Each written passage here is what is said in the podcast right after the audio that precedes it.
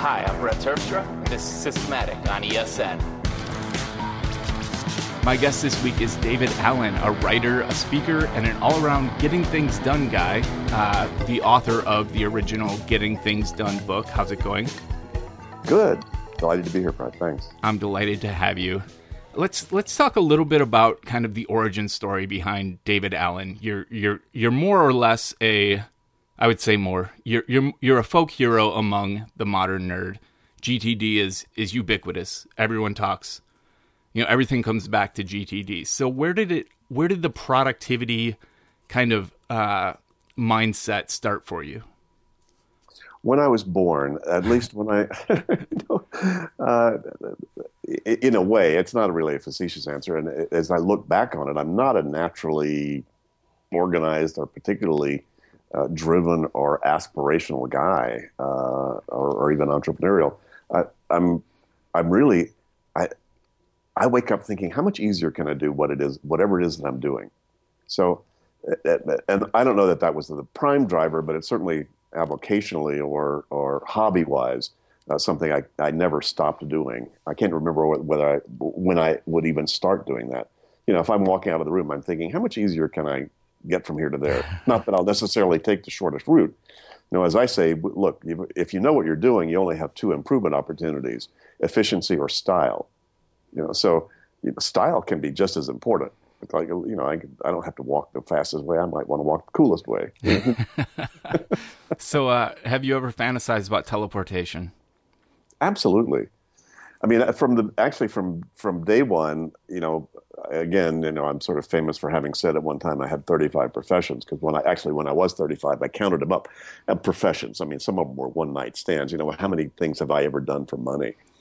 But as you look back on my very first profession was at age five was magician, and you know, in the course of my life, I've always been fascinated by the invisible and how it impacts on the visible because being essentially a lazy person, uh, I figured I've always intuitively known that there was a whole lot we couldn't see that was probably more of a prime driver of everything we could see.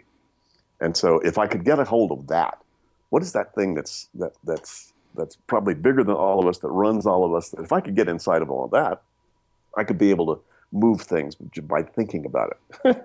which is the ultimate laziness, right? Yeah, absolutely. But I think that people who grow up to be efficiency experts in any field are inherently, uh, or they consider themselves to be quite lazy. I think that's really yeah. common. Yeah, well, you know, the last person you'd want to, ever want to listen to talk about productivity is somebody who's into working hard.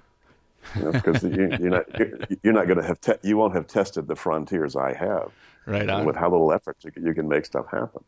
My... So a, a, more practical, tactical answer to your question is that you know at a, at a at a certain point in time, having done so many different kind of things, not knowing what I do wanted to do when I grew up, uh, you know, I just was looking for what can I do as a really cool job that seemed to be what I was good at, and I just liked going into situations and looking around and seeing how I could improve them, and then you know did what I could to improve them, and then got bored and moved on.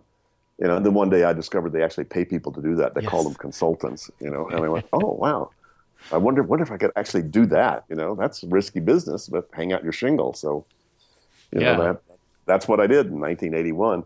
But I, then I was very hungry for well, uh, I, I can I sort of had a knack for walking into people's situations and sort of noticing inefficiencies or noticing you know what people could do better or easier in, in, in some way but then I was hungry for what are some of the models that are that that's not quite so ad hoc. So I went on the search for uh, you know really really good models that that really worked, and that was the beginning of the you know of of the long story then in terms of you know finding techniques that as I began to cobble them together, um, they worked. Uh, almost no matter who I t- talked to, no matter who I worked with, uh, and I said, "Wow, that's really fascinating." Uh, and been, began to put it all together. And it, as I say, it took me 25 years to actually figure out that what I'd figured out was unique. Nobody else seemed to have done it that way, and that it was really totally bulletproof. Was there a Maybe, turning point for that? Not really. The the turning point. I mean, I don't have a kind of a ta-da personality, really. I mean, I, I wasn't comfortable putting something out, especially in a public uh, way, like writing a book about it, until or unless I was really, really sure that there weren't any holes in the information. And it, you know, in, in 25 years and literally thousands of hours, you know, so Gladwell's 10,000 hours, I, I spent a lot more than that sitting desk side with some of the best and brightest and busiest people on the planet, you know, putting one foot in front of the other and sort of gradually sort of developing my own sort of reputation and brand with the stuff that I was doing, uh, just referral based. But when when you know, and I, I can't name the company, but you'd all know it if I did. When I was started to write the book, was when you know my biggest client was one of the most uh, uh, high-powered, uh, well-known, intelligent, sharp, sophisticated uh, Wall Street firms that you've ever heard of. And when my stuff went viral inside of that environment, I said, "Hmm, okay, I guess this is good enough and if they can't shoot a hole in it, then I, probably nobody else could either." So that was the you know, somewhere along the line there was when I moved write book about all this from someday maybe to a real project. With that amount of research and confidence behind the idea, were you at all surprised with the uh, the uptake of GTD? Bemused, perhaps, is a better word. I, I you know, I approached this with no uh, high anticipation, but no expectation. I really wasn't sure how much a I could put this actually what I had learned into a book in kind of a virtual form without me personally sitting with people and being able to have the time to engage with them one on one.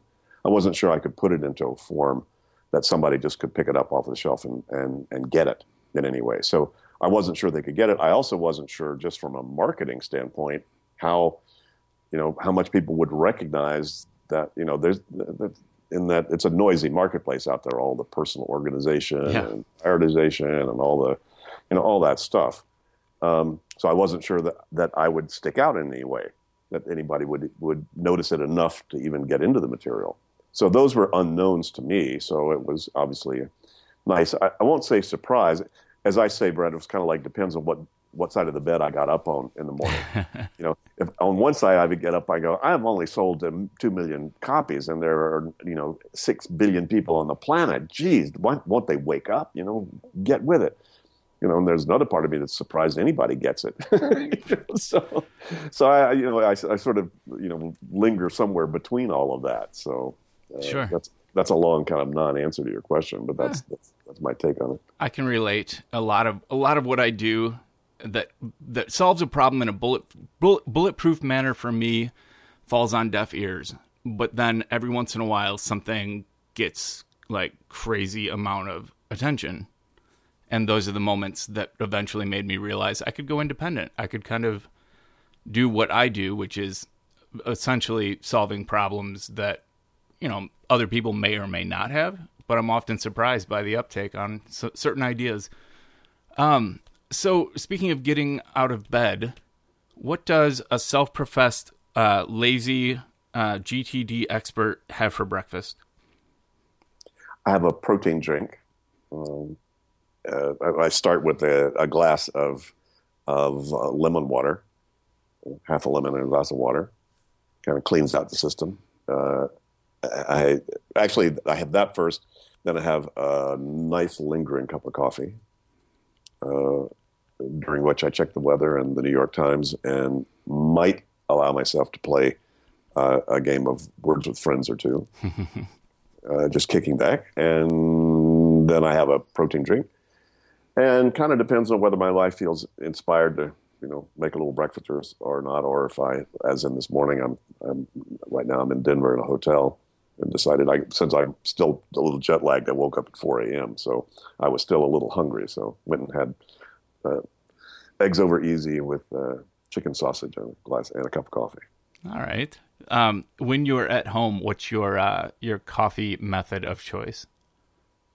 Uh, french press all right. All right. And what's really cool is, I mean, I live in a place. I'm living in Amsterdam now. There are so the the coolest now little, you know, um, boutique, uh, very hip uh, coffee roasting uh, places just within you know walking distance of me. So you know, being able to get really really good coffees, actually medium to light roast uh, is the, the really the gourmet uh, side of game as opposed to the dark bitter stuff that's you know in the in the STAR you know yeah yeah you know, so that's that's that's lovely. That's very intriguing uh, to to a coffee nerd, anyway.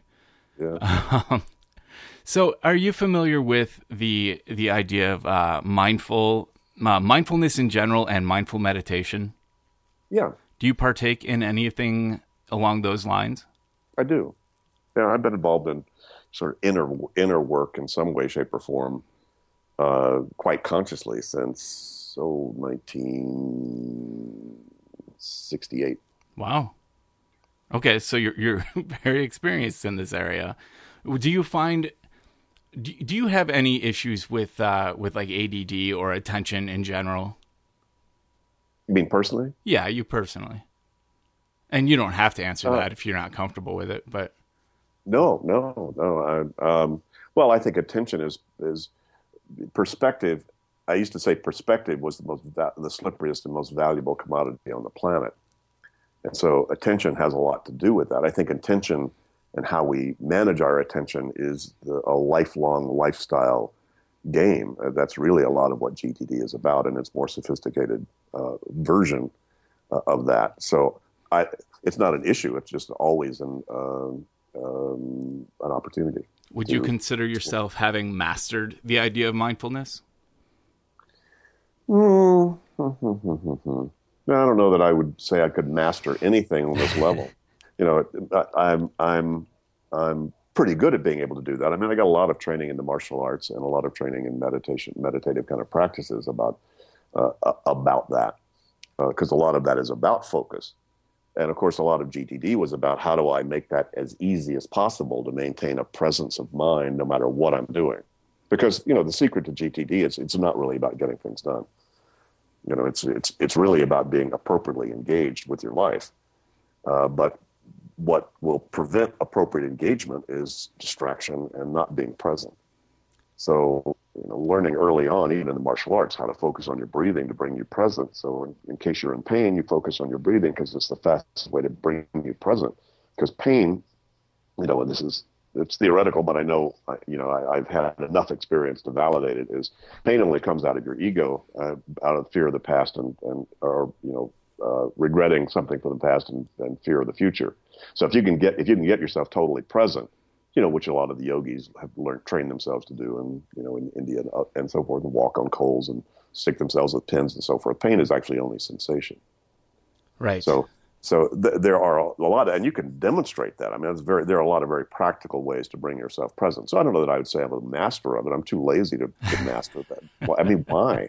You know, but why not? Why not let yourself just be scattered and be spontaneous and daydream? That well, they, there's a lot of there's by the way there's a lot of new research out there that's validating the necessity for the brain to stop focusing and to let itself be totally spontaneous because that's how the archiving part of your brain refreshes uh, all the inputs that you've had. If you're not doing that, you're going to start to. See, I'm a master of that. I've entirely mastered the idea of being spontaneous and just doing whatever my brain says. It's the idea of mindfulness, the idea of like being able to focus and study martial arts. Um, I've had guests previously, Shawn Blanc uh, specifically, who have talked to me about how that changed the, the, the rest of their life. You know, like, sure, you can defend yourself in a street alley, but that wasn't the point for him. It was more of this mindfulness kind of idea. And that's very intriguing to me as someone who doesn't feel capable I would love to. Uh, I would love to be able to at least some of the time feel like I was mindfully doing what I do. Well, uh, by the way, I'm you know I'm reading a, an absolutely brilliant book uh, that talks a lot about this this whole uh, aspect of how our brains work and how they don't work. Uh, it's called Brain Chains. Uh, the chains that it the, the, title comes from the, the the five major things that have chained your brain uh, especially in this sort of multitasking, you know, hyper-connected world out there, that we need to understand that in terms of literally how the brain functions, and the reflective brain. And, and basically, you know, the, the author who is Theo Compernolle, a Dutchman, actually living in Belgium right now. Uh, but it's a brilliant book, a brilliant aggregation of, of the last 10, 15, 20 years of research in this area. And apparently, there are three brains. You have your reflective brain, which is the newest part of your brain. That's the forebrain you know, that's developed over, you know, however, I don't know how, what you'd call recent about that. And that's the thinking brain. That's the analytical brain. That's the brain that can do past and future. And it's the focusing one. It's the one that actually, you know, sits down and thinks about how do I respond to this email. It thinks about the, the best way to do X, Y, and Z. And that actually is the weaker part of the brain. The more, the most powerful part of your brain is the reflex brain, and that's the one that you know got developed so that you either ate or got eat didn't get eaten you know on the savannah you know millions of years ago and that's that's the immediate everything's present uh, re, you know automatic uh, responsive kind of brain which kind of can hold intuitive thoughts but also can be very can screw you up. But it's a lot stronger and it doesn't require any effort. It's almost like it's humming all the time. The reflective brain actually takes horsepower and that's you know if you've heard the concept of decision fatigue that's the thing that gets, gets tired. Sure. That's that's that is something you actually have to nurture whatever. And if you let the reflex brain take over or you let your reflective brain get get wrapped around his point basically get wrapped around you know snacking on the on the in, in the e world uh, then you know what you're not doing is nurturing that part of your brain and it'll get it'll just fry up and then then you become the at effect of the the reflex brain, which is not that smart and can cause a lot of stupid mistakes. But the archive brain, the third part, is the one. That's why you know the reflective brain needs to stop, relax, let go, because it's now been you know incorporating all kinds of information and all kinds of stuff. And meanwhile, the archive brain can't work at the same time. Once the reflexive brain stops, then the archive brain goes to work putting together all of that input that you had and that's why sleep is critical because that's what it's that's when it is most able to do what it does because the reflective brain just went unconscious and so then it gets to work like crazy but that's why it's so critical to take uh, to take breaks and not to not to let the reflex brain or the reflective brain uh, you know wear out if sure. you will it needs to be refreshed all that to say um, turns out I'm I'm co I'm I'm gonna so co um, lead a workshop with Theo in in in Amsterdam uh, in the fall.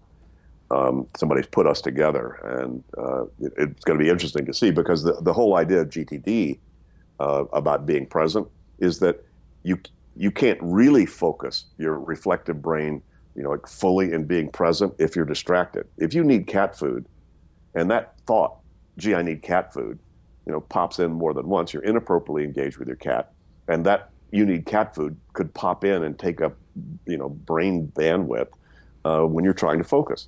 So if you're not handling those things that are the incompletions of your life and parking them appropriately in the right places, making the right decisions about them, all the GTD stuff, then what's going to happen is you you won't be able to put your attention on something 100%. And not, not only that, you won't be able to actually um, refresh your brain, at least while you're conscious, because you sit there, you sit back to stop and be reflective and let yourself daydream, and oh, Jesus, I need cat food pops into your head. You know, so uh, you can't do either one.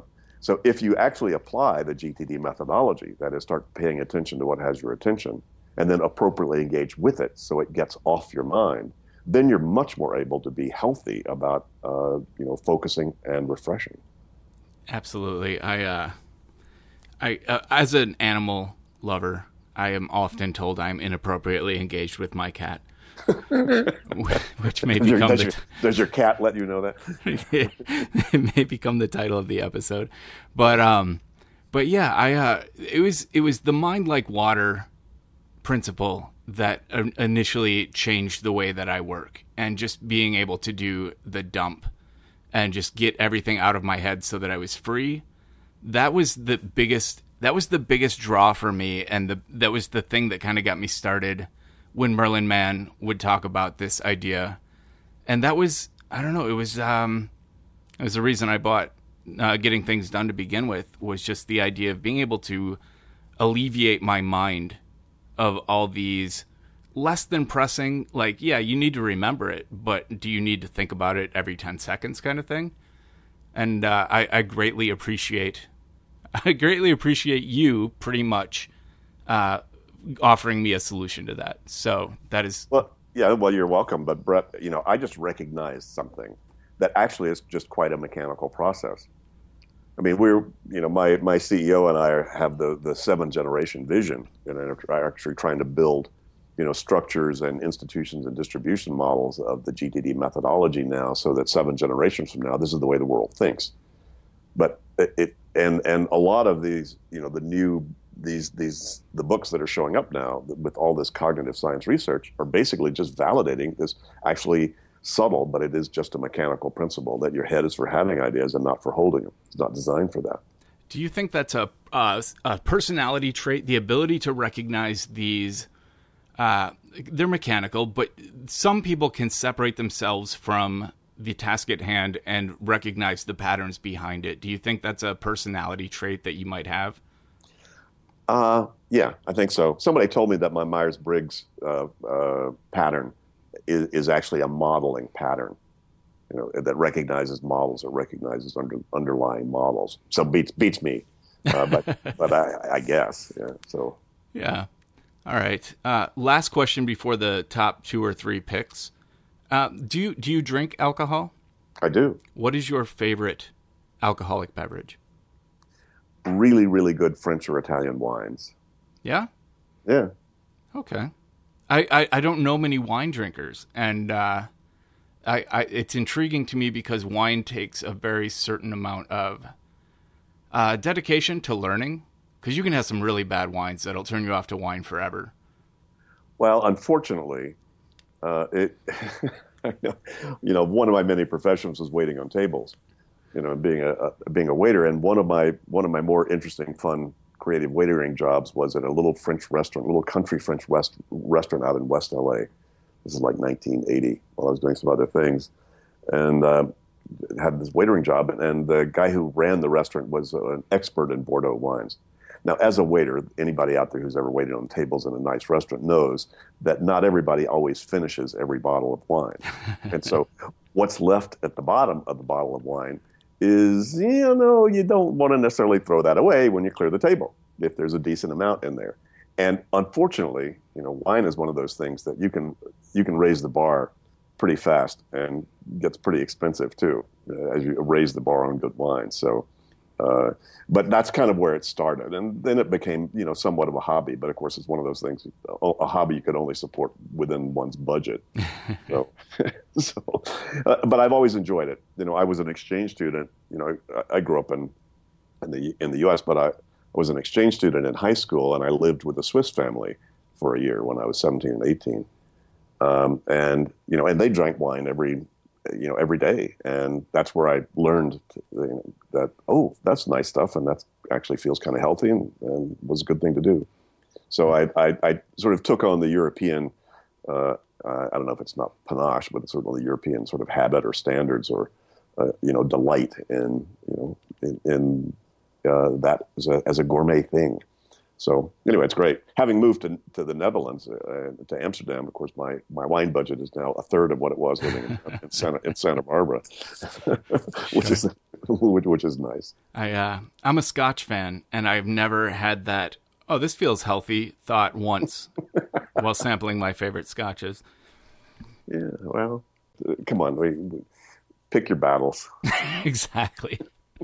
This episode of Systematic is brought to you by PDF Pen Pro 7, which brings new pro level features to Smile's super versatile PDF editor for Mac OS X. Now you can edit OCR text from scanned pages, and you can also export to Excel, PowerPoint, and PDF archive formats and you can now create PDF forms with interactive signature fields too. PDF Pen Pro 7 also includes some updates that are also found in PDF Pen 7 like an updated for Yosemite user interface, you can proof OCR text from scanned pages, and you also get context sensitive pop up menus which enable really quick edits. There are also really nice improvements to load and save performance, compatibility with iCloud Drive, and you can also do freeform highlighting to call out things on drawings and diagrams. That may sound like a lot, but trust me, there's even more where that came from.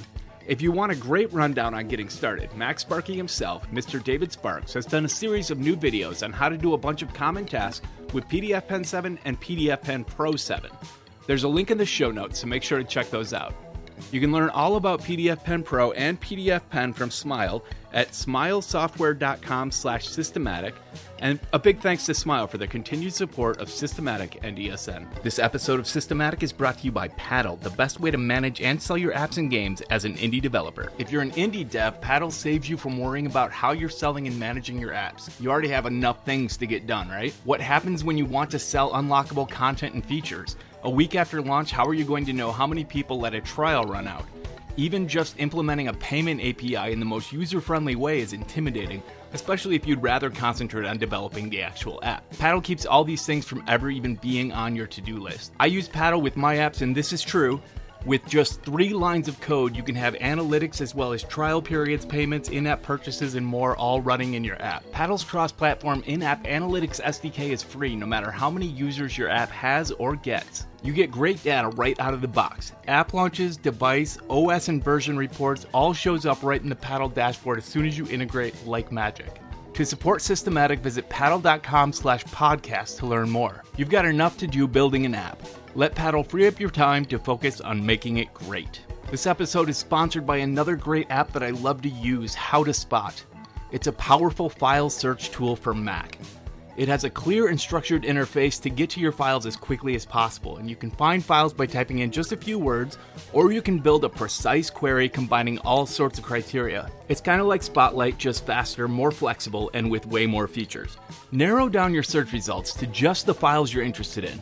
You can search several locations at once, and you can preview files and text matches. Set up templates for recurring searches. HoudahSpot works great with tagging in OS 10. If you haven't already, listen to Systematic episode 128 where I talked to Joel Anderson about it. Tagging is so important in my digital way of life that I'm writing a book on it, and HoudahSpot is perfect with it. HoudahSpot is the future of working with files on Mac. You can redeem coupon code Systematic20 by March 8 at houdah.com slash coupon. That's H O U D A H for a 20% discount on single user or family licenses. That's systematic20 at houdah.com slash coupon. Go check it out. Uh, well, that brings us to the top three picks, and uh, we may do a top two. How are you feeling about that? Yeah, well, I got two right off top of mind, uh, but if you poke at me, I might I, I, might come up with some others. All right. Well, we do it round robin, so uh, one at a time and we start with the guests. So, what's your first top pick? My first top pick is a book I'm reading. I mentioned that already. It's called Brain Chains by Theo Compernolle, C O M P E R N O L L E. I just checked; it is available on Amazon, uh, and it is truly a manifesto uh, about what I think anybody in today's world who is finds themselves dealing with the electronic world, not to give up the electronic world, but not to let it undermine uh, true intelligence and you know productivity. It's it's fabulous, and uh, I'm I'm a third of the way through it, and uh, already recommending it to everybody I talk to. So that's number one. That sounds great because I get very frustrated with people who go like luddite Amish on the internet because they realize it is it's causing problems, but they don't work to find a way to adapt to what is you know it's the future. Like this kind of information, this is how we absorb it but I do think it's very important to uh, to find ways to incorporate it without damaging the psyche. Well, you know, Theo's point basically is, I mean, it, is that all the the you know ICT, it calls it information uh, communication technology, that all of that is fabulous and can very much support intelligent productivity.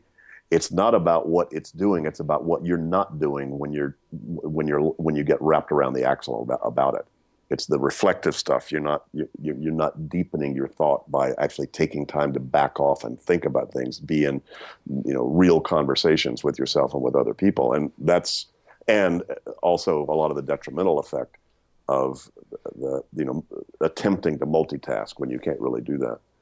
that so is. that's that that's a lot of his point. Yeah, and that's wonderful. I will yeah. definitely be checking that out. I have uh, I have had uh, neuroscientists on the show in the past, and I will probably again soon because I have a lot of questions. But uh, but yeah, that's definitely an area that is highly intriguing to me. So I will be adding that to my Amazon to buy list. All right, so my first pick is actually a uh, it's a game, and I generally I like puzzle games that I can play at my own pace and solve problems, and not uh, not more action based uh, reflex games. But there's a new one called Then It Rained, and it's a very simple concept where you you move buckets into the right place to catch raindrops of the right color. And it starts off very easy. It's easy to get into, easy to get good at, and then just gets faster and more complex. And I'm finding it like it has this kind of white noise rain soundtrack uh, in the background and soothing music as you play and it's kind of a it's a fast-paced like action game without making me feel stressed out and I'm I'm very much enjoying that. And that's pretty much the whole pick.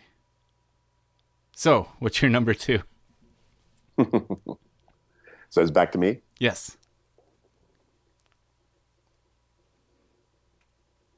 Number two, number two is another book. I have to say, sorry to be in the same genre of things, but it's a book still in the same genre of things, and it's one also that's new, or at least within the last few months. Um, and it's also about cognitive science and also validating of the GTD process. It's called The Organized Mind by Daniel Levitin, L E V I T I N, head of the neuroscience department at McGill over your side of the, you're in Europe's end of the world. And uh, uh, Daniel's book is really, if you read the first, at least the first third of it, is the, the absolute necessity for building the external brain. And again, another version, another validation, and a lot of aggr- aggregation of, of research about all this. So, of course, I'm enthralled with it because it's bringing, you know, into much more uh, uh, the popular culture what we've been talking about that that the brain is not designed to do what everybody's trying to make it do, and that the the solution is a simple one, not necessarily easy because of the, the, the habits you have to change, you know, about it. But uh, it's a brilliant book, and Dan's a you know a smart guy, and uh, you know both of those are either and both are are are, are great reads. They uh, I have to thank you for bringing these to my attention because I I've had a trouble I've had trouble for a long time now getting into fiction books as much as I want to uh, just get lost in a story. I haven't been able to, but things that truly fascinate me, such as you know how the brain works, have uh, have been able. Those are the only books I can get close to finishing these days. So I uh, I, I do thank you for those recommendations because they both sound awesome. Mm-hmm. All right, so my number two. Do you do you ever use uh, Spotlight on a Mac? Yeah. Okay, so I depend almost entirely on Spotlight for my file organization, and I have very complex systems with metadata set up to make that work. Uh, but on iOS, none of those exist. Uh, and there's an app called Spotcha, uh, S P O T C H A exclamation point, and then there's a new version called Spotcha Plus, which just adds a plus symbol at the end, and uh, it runs uh, a partner app on your Mac. And then you can access it over the internet and run Spotlight on your remote Macintosh. I shouldn't say Macintosh, that doesn't exist anymore. On your remote Mac and run Spotlight queries and then uh, take the results and upload them to any service that you need to access them. And for me, and it can run advanced searches, it can run all kinds of Boolean searches and does what I need. But at, at its bare, bare minimum, you can just search for a word and it'll give you all the results. And then you can do what you need to with them. And it's not a gorgeous app. I, I, I don't give them a lot of points for style, but it's very utilitarian and it's highly useful. Do you have a number three that may have been sparked, or are you uh, are you passing well, on number three? I have I have about thirty five listening to what you were talking. Go for it. Take anything you want. Take anything I want. A lot of mine is just legacy stuff I've got on my Mac. I mean, uh, first of all, um, uh, I've been using GoBan, G O B A N, as my my computer Go program for oh, several years, and I, I love Go, uh, but I seldom have the time or presence or, or people around me to be able to play. But GoBan is is uh, slightly better than me, and it's it's great. So it's a, it's it's an escape, but a but a, a deep one. So. so so it's a computer you can play the game Go against. Correct. Wow. That might actually get me to learn Go. Ah, uh, first one's free, kid. is Go is Go uh it's kind it's a thinker game. It's akin to chess, isn't it? It is. It is more. It's easier to, to it's easier to get into it and play, uh, and and more com- it, it took the AI people a lot longer to build a computerized Go game than a than a computerized chess game. Because there are more variables. I mean, Yep. there's not like a set pattern that each piece can. It's hard Yeah. to compute when it's everything is more human variable. That's Yeah. uh, yeah, it's So- intriguing. So that's one. Uh, and I love the brain. You know, Harlan built the, the the the personal brain, which I've I've used now for years, not as a complete set of anything, but as a fun way to park random data and then watch it ultimately get connected to other interesting, cool stuff. So I still use it, still resident there whenever I'm whenever I'm on my Mac, and every once in a while, you know, create some fascinating information. Like, gee, next time I'm going to be in Winnipeg, or the next time I'll be in whatever. Do I know anybody there? Have I ever eaten in a restaurant there? Whatever. So that's that's cool. So I'll do a quick run through. By the way, Brett, it you know my cool. I'm still using Mind Manager though. The the they haven't they got a few quirks for the Mac for it now that they haven't debugged yet. But Yes. I, I could, it's still good enough for me if you go in and put an X, uh, an XMMAP, uh, XMMP, you can actually open the file. so who, who knew? Anyway, uh, so I still use that a bunch, and uh, and Evernote. You know, I'm a I'm a relatively new Evernote guy, and uh, you know, Phil and company have done a really great job in making that such a ubiquitous, universal, you know, uh, um, uh, you know, reference capture tool. I just use it for reference. A lot of people are using now Evernote and reframing it for GTD lists. Uh, I don't do that, but you know, that's that's really it, that's that's a cool tool. Nice to have. And the the last thing, and I'll stop after that, is Amsterdam. Uh, so I and I it's funny. I, you know, Catherine and I had, uh, you know, it was on our someday maybe list that we wanted to kind of unhook and get a whole different kind of lifestyle view. And uh, so the move, people say, why on earth would you move from Santa Barbara to Amsterdam? I said, well, you know, two thirds of it was really sort of personal lifestyle adventure. A third of it is business, where GTD is actually starting to get traction in Europe, and Amsterdam's, you know, right in the middle of everything over there. Amsterdam is is is, as I've discovered, the San Francisco of Europe. Very similar, same size, and uh, very interestingly, a lot of parallels in terms of the culture, you know, which is great. And I love San Francisco as well. And it's and and another book about it. As we were moving, we moved uh, back in May, uh, and it was really, just throw a dart. We could have moved anywhere. We'd fallen in love with the city. But to make a long story short, I really realized, oh, doing Amsterdam as a project, learning it, understand what I could glean from it, you know, just stepping into a place where I didn't know anybody and seeing what I could learn and what I could do and, and see it that way. And the fascination uh, of a cultural center like that with the history that it has and a, a new book that came out actually right before we moved to Amsterdam called Amsterdam, a history of the world's most liberal city, which is the most fascinating intellectual history, cultural history book I've, I've ever read. So you, we, when you mentioned you don't read nonfiction, that nonfiction reads like a like a like a movie, and it was fascinating because I was an American uh, intellectual history major in college, uh, and I never knew that a whole lot of what the American psyche and where it came from in terms of how, how it thinks and the core of its DNA actually started in Amsterdam. It was really the first place that the individual took priority over the monarchy and the church in terms of how the place was structured and, and its DNA itself. A long story short, it's a fabulous book. So it's by Russell Shorto, S H O R T O, and uh, delightful. Even if you don't go to Amsterdam or live there, it is it's really fascinating, and especially if you're interested in that. His previous book was a, was a history of Manhattan, called "The Island in the Center of the World." Nice. And of course, when you do the history of Manhattan, guess what you find out? New Amsterdam. right. And so, so then Shorto moved to to to to, uh, to Amsterdam for and then for six years and researched that fascinating stuff. Nice. So if you're interested in where you think where the Enlightenment really started and, and what was some of the core reasons for it and, and why, uh, brilliant brilliant read, brilliant writing. My uh my guest to before you, not currently published as we speak, but will be by the time this podcast is heard, was uh he's a Netherlands resident Netherlands resident who we discussed Amsterdam uh at, at some length and I am actually pretty fascinated with the uh the entire uh, political structure and the the dominance of humanism, if you will. Mm-hmm. I think it'll be uh, I think it'll be very interesting to uh, to take a look at that as well. And I, w- I wanted to mention, have you tried iThoughts X? No. It's uh it's my new it replaced MindJet Mind Manager for me on the Mac. And it costs half as much and it does everything that I really used Mind Manager for and it does it fluidly and it has an amazingly responsive developer. But I mentioned that not as a pick because my last pick is the unofficial Apple weblog which as of today it's official news is being cut by AOL.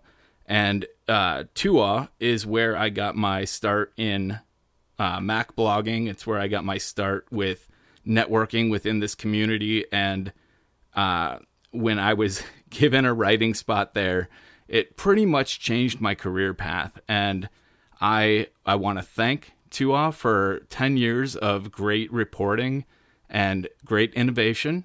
And I will miss them dearly. It's an in memoriam pick. Cool. All right. So that's uh we're a little over, but I'm absolutely fine with that. Uh, that was David Allen, and you can be found at gettingthingsdone.com. And uh, and people can contact you at david at davidco.com. And of course, on Twitter, you are GTD Guy. Anywhere else you want to mention? No, that'll do it. All right. Well, thanks for being here, David. My pleasure, Brett. Fun. This has been fun. I hope you'll make it back again soon. Uh, I'd like to thank everybody for listening and be sure to check out Overtired, also on ESN, with Christina Warren and, and myself. And uh, have a great week.